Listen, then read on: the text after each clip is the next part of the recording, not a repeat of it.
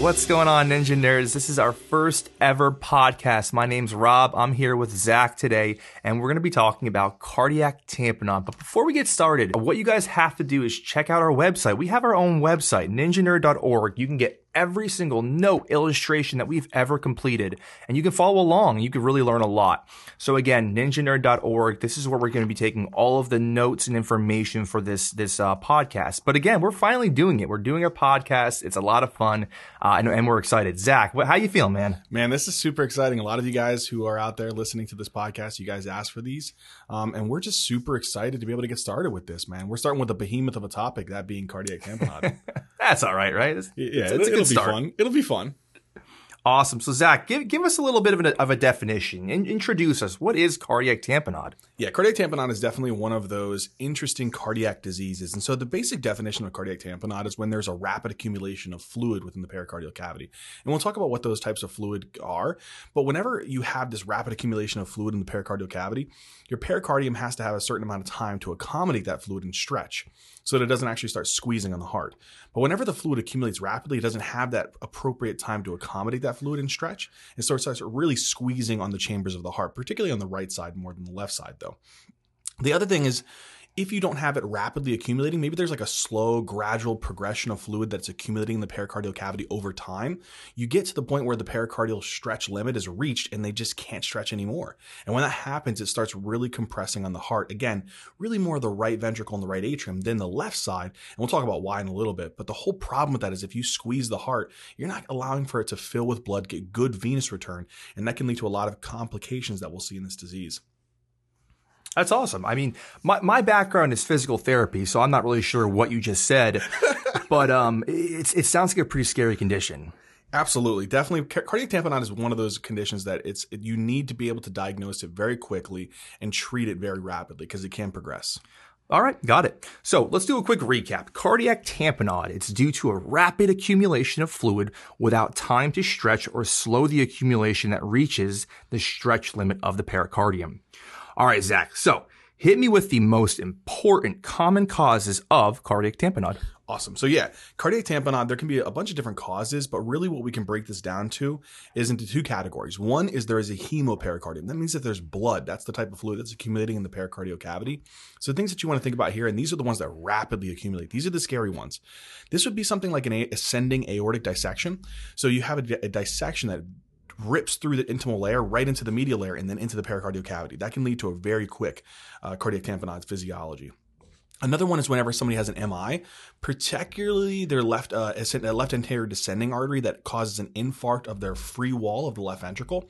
What happens is whenever you infarct that tissue, it gets replaced with granulation tissue. That's really weak, and so it just explodes and causes blood to just pour into the pericardial cavity. Probably often don't see this because these patients usually die.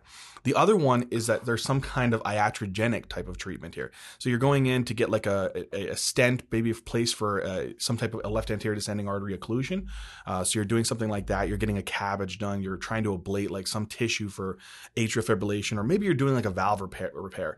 During those situations, maybe you nick an artery, maybe you actually hit a part of like a ventricular wall or atrial wall and just cause blood to seep into the pericardial cavity. The last one is maybe that you just get like, you know, you take like a tomahawk to the chest and and there's some type of like stabbing or, you know, introduction of some type of foreign object that punctures the ventricular wall and causes blood to leak out. So those would be the rapidly accumulating ones. The other ones is that there's non-bloody fluid. And so these are like non-hemopericardiums. These are generally going to be more of the causes of pericarditis. So there's a lot of different causes for pericarditis, and that includes like autoimmune things like SLE and rheumatoid arthritis. That includes like uremia in patients with a severe acute kidney injury where they build up a lot of urea in the blood or they're like chronic kidney disease, like end stage renal disease. The other ones could be infectious. And I would say this is definitely a one to remember. So infections such as Coxsackie B virus, the new one, SARS CoV 2 and COVID 19, and sometimes bacterial infections. The other one is that is definitely important to remember is neoplasias, especially like lymphoma, lung cancer, breast cancer, renal cell carcinoma. These are ones that are extremely important to remember. And then you know what else is interesting is that the patients who have those types of neoplasias, they get radiation therapy. Sometimes that can also cause pericarditis as well. So again, don't forget those as the very important causes of cardiac tamponade. Really interesting. So, all right, review. We got a, we got a couple things here. Rapid accumulation. So causes. One more time here. Hemopericardium. Quick things you got to remember. Four things, guys. Aortic dissection, wall rupture post MI, uh, an iatrogenic cause, maybe like a surgery, and then trauma. Going back to maybe more of the non bloody fluid, we have pericarditis. Causes. I want you to remember five of them. They're going to be infectious, which is going to be the, the main one. You got to remember that one. Autoimmune, neoplasia, uremia, and then radiation.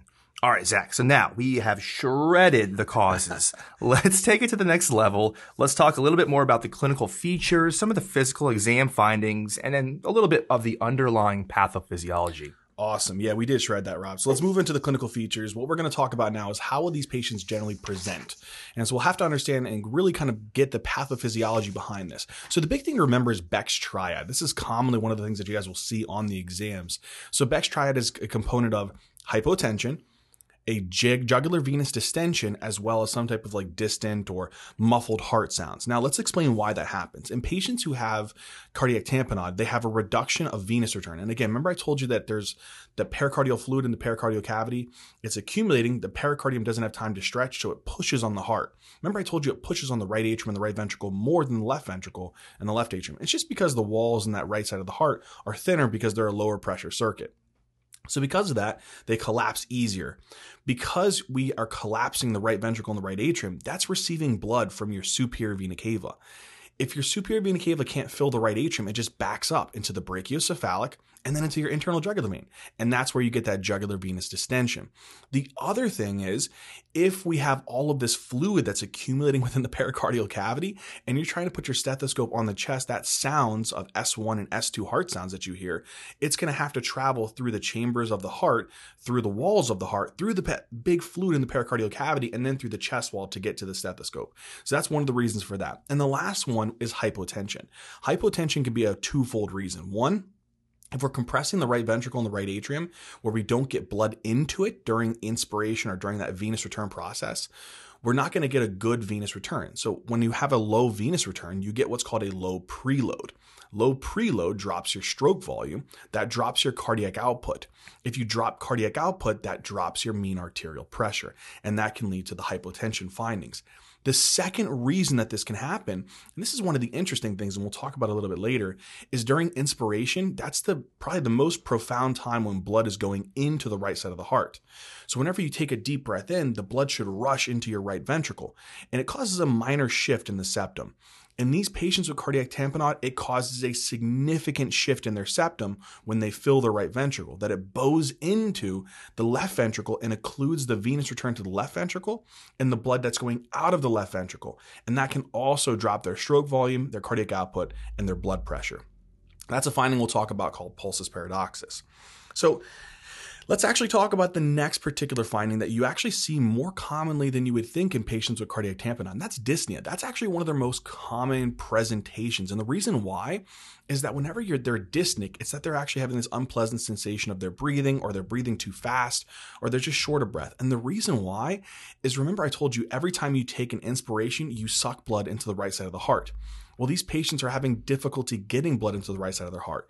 So they keep breathing as much as they can, maybe deep breaths and faster, because every time they take an inspiration, they get some blood going into the right side of their heart, which helps to augment their blood pressure and their venous return. So that's actually one of the reasons why dyspnea tends to be the most common symptom. The next thing I want you guys to remember, besides Beck's triad and also dyspnea is the most common presentation, is something called pulsus paradoxus. You typically see this when you have something called an arterial line in the patient, which gives you a continuous pressure and a waveform. What happens in pulsus paradoxus is it's defined as a blood pressure, a systolic blood pressure that is less than, uh, there's actually a greater than 10 millimeter mercury drop in the systolic blood pressure during inspiration. The reason this happens is whenever you take a breath in, you yank blood into the right atrium and the right ventricle. And that causes a minor shift, like I said, in the septum towards the left ventricle. Not significant enough that it would drop the pressure in a normal person. But in a patient with cardiac tamponade, when they pull blood into the right atrium and the right ventricle, it's already compressed by the pericardium. And so it starts pushing on the septum a lot more.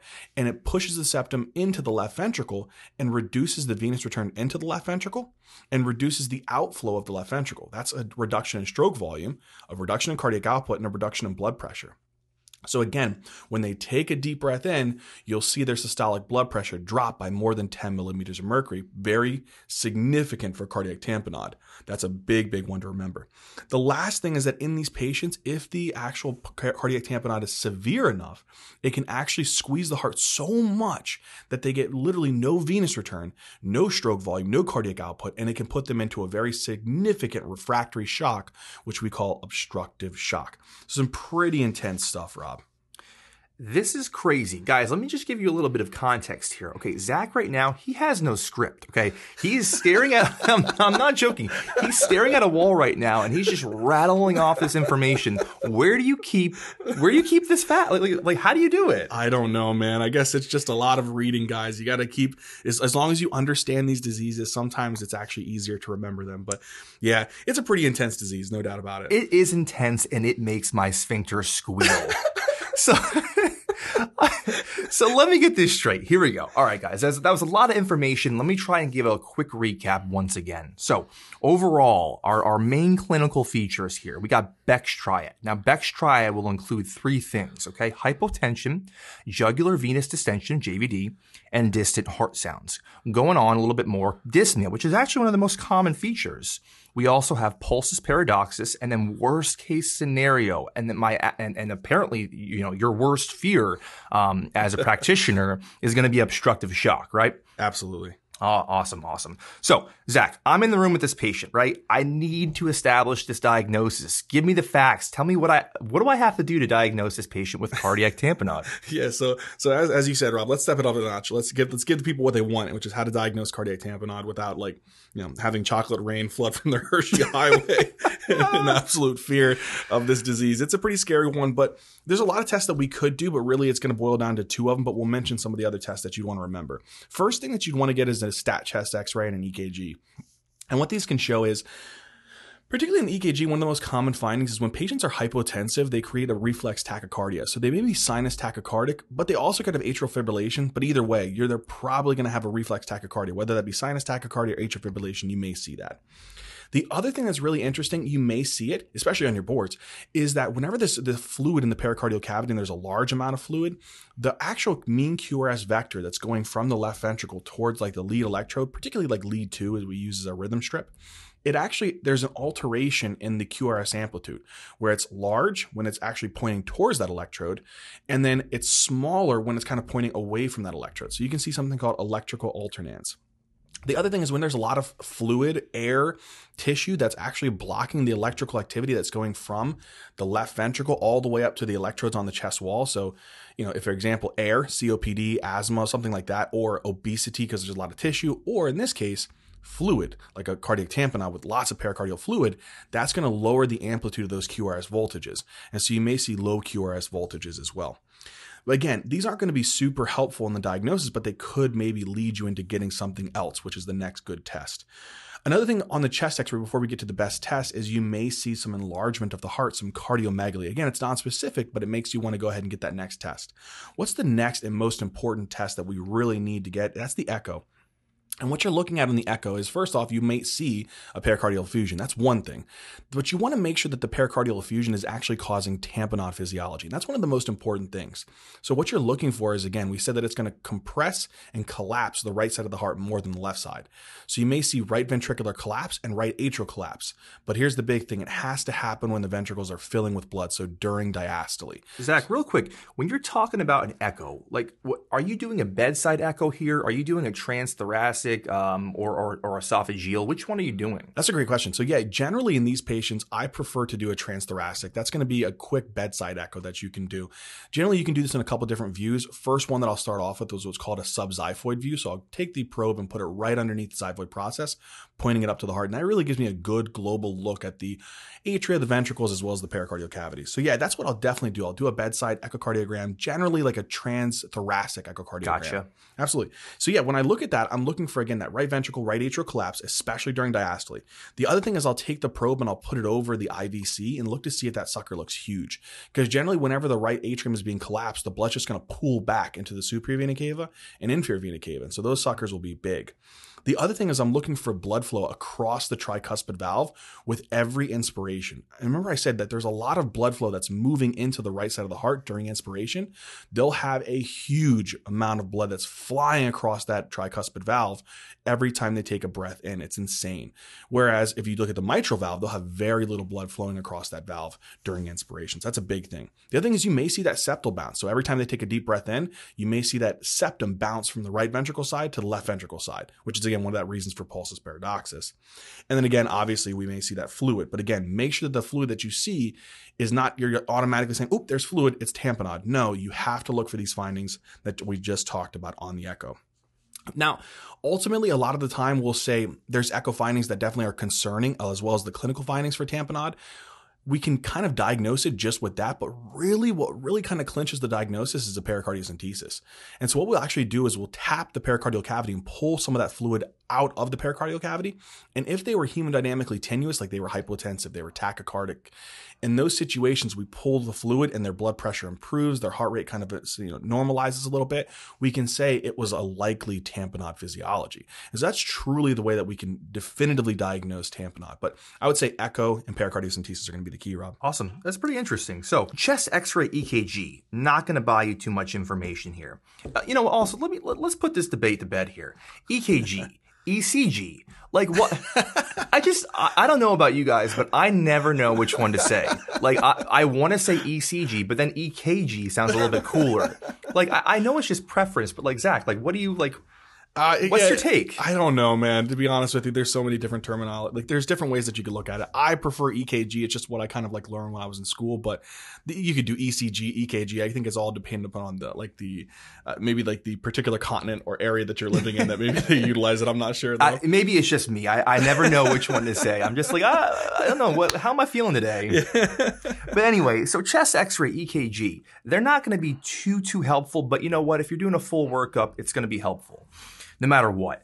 Uh, anyway, so the, the real thing we're going to be finding here to assist in the diagnosis of, of a cardiac tamponade is going to be echo and pericardiocentesis. That is going to be key. What we're going to be doing there, we're going to look for right atrial and right ventricular collapse during diastole. Remember, that's during diastole. And then decreased blood flow going across the mitral valve during inspiration, and then a massive blood flow across the tricuspid valve during inspiration. So, if they are uh, hemodynamically unstable and pericardiocentesis improves their hemodynamics, it was likely tamponade. I'll say that one more time. If they are hemodynamically unstable and the pericardiocentesis improves their hemodynamics, again, it was likely tamponade. Amen, brother. amen, amen. All right, Zach, I'm feeling pretty good right now. I don't, I don't know about you. Yeah, I think we're doing pretty good. I feel like, you know, again, non medical, I'm a physical therapist, but like this stuff is definitely way above my head. But I feel like I could, I could diagnose cardiac tamponade. I don't know. Yeah, do you think you could do without like passing out or having like a complete like involuntary bowel movement? Well, probably not. Probably not. Uh, if if I had a patient with cardiac tamponade, I'm gonna just turn in my medical license. I'm calling it a day right there and then. Um, all right, Zach. So seriously, um, getting back to it here, taking me to the ultimate section, which is how to treat this very scary condition. Yeah, absolutely. So I think in the big thing, a big picture here is that these patients are going to be likely be hemodynamically tenuous. So they're going to be hypotensive. They're going to be tachycardic. They're going to look like crap. And so the ultimate, their ultimate, one way of putting it. Yeah, yeah I know. But it's, it's, it's in, in reality, it's true. You know, they, are going to look not very good. So you want to try to be able to get them to the ultimate goal, which is that pericardiocentesis. But until we get that done, we get cardiology on board, you're going to want to be able to try to stabilize their hemodynamics, you know, defend the map, the mean arterial pressure at all, at all, uh, in all situations. And so what we're going to want to do is we want to keep their blood pressure that it's high enough that we're perfusing organs and perfusing the coronaries. And so what we'll do is we'll put them on something like an inotrope. Generally, we can do something like dobutamine or milrinone. You just got to be careful when you use drugs like that because they may drop your pressure a little bit. They may give you a good contractility, but they dilate your vessels. And so sometimes you may put them on like dobutamine or milrinone plus something that's going to squeeze the vessels a little bit. So like a pressor, something like, you know, epinephrine or norepinephrine. Generally i think that you know one of the best drugs to really kind of get them started on is epin- i mean norepinephrine. I really like that one. Unless they're bradycardic i'll do epinephrine but i think norepinephrine is one of the best ones because it'll give you some inotropic action and it'll also give you some pressor type of effect as well. So i think that's kind of the big thing to do. The other thing is you can give them some iv fluids. I would just be very careful when you're giving them iv fluids. You don't want to cause them to get volume overloaded. So i would generally kind of give them fluids until i start seeing the the Kussmaul sign which we can talk about in another video. You can see that particularly more in constricted pericarditis. But you know when i see a Kussmaul sign, which is that paradoxical rise in the JVP um, during inspiration, I'm starting to say, okay, I think fluids aren't going to benefit them anymore. So I'll do inotropes, particularly, you know, one that's an inopressor like norepinephrine. I'll also give them IV fluids. Once I've done that and I got the pressure somewhat stabilized, the next thing I have to consider is that a lot of the times when we have these patients, we feel like we need to intubate them. They don't look like they don't look good, and they could cardiovascularly collapse at any moment. And so sometimes we feel the need to intubate. I would actually urge you not to try to intubate these patients, just because if you think about the, the pathophysiology, when you intubate somebody, you paralyze them, you take away their inspiratory drive. You don't allow for them to be able to suck air in and drop their intrathoracic pressure to pull blood into the right side of the heart. If you can't pull blood into the right side of the heart, you don't have any venous return, and your cardiac output drops, and they likely will PEA arrest. So I would try to avoid trying to intubate these patients. And if they are already intubated, lower their PEEP, their positive end expiratory pressure, because that's going to keep their intrathoracic pressure on the lower end so they get good venous return. So again, defend the map. Try not to intubate them. I know it might sound crazy. And if they are intubated, keep the PEEP and the pressures on the chest low ultimately the thing that we need to do is a pericardiocentesis. That is the thing that is absolutely necessary. And there's different ways you can do this. You can do a subxiphoid view. You can do a parasternal long axis view. The whole goal is we have to take a needle put that into the pericardial cavity and pull the fluid off. Once we pull that fluid off, their hemodynamics might stabilize. And again, that clinches the diagnosis of tamponade.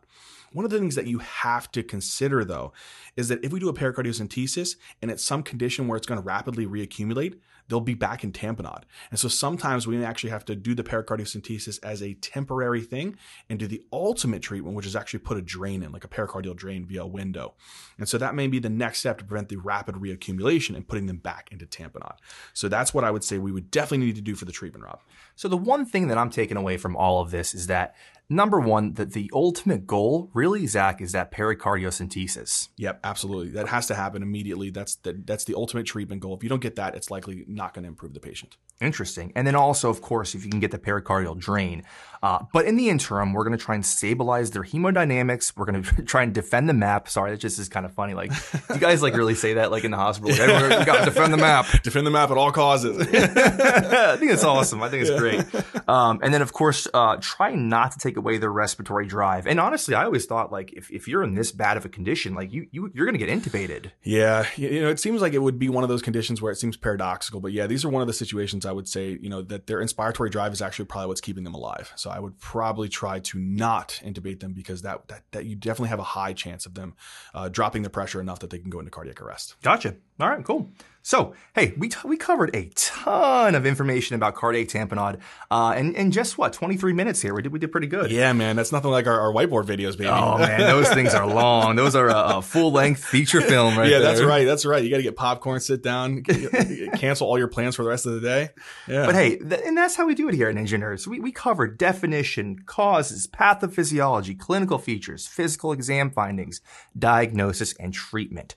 So, guys, once again, thank you so much for for being here for our first podcast. This is brand new to us, but we're having some fun and, and we want to just give you the full picture, right? We want to give you everything. If you wanted to, guys, we have this this uh, this topic on a whiteboard video. Um, but once again, we're, we're getting all this information. We're taking it from our website where we have our notes and illustrations. That's what we're using right now, and um, and that's how we know this this information so well.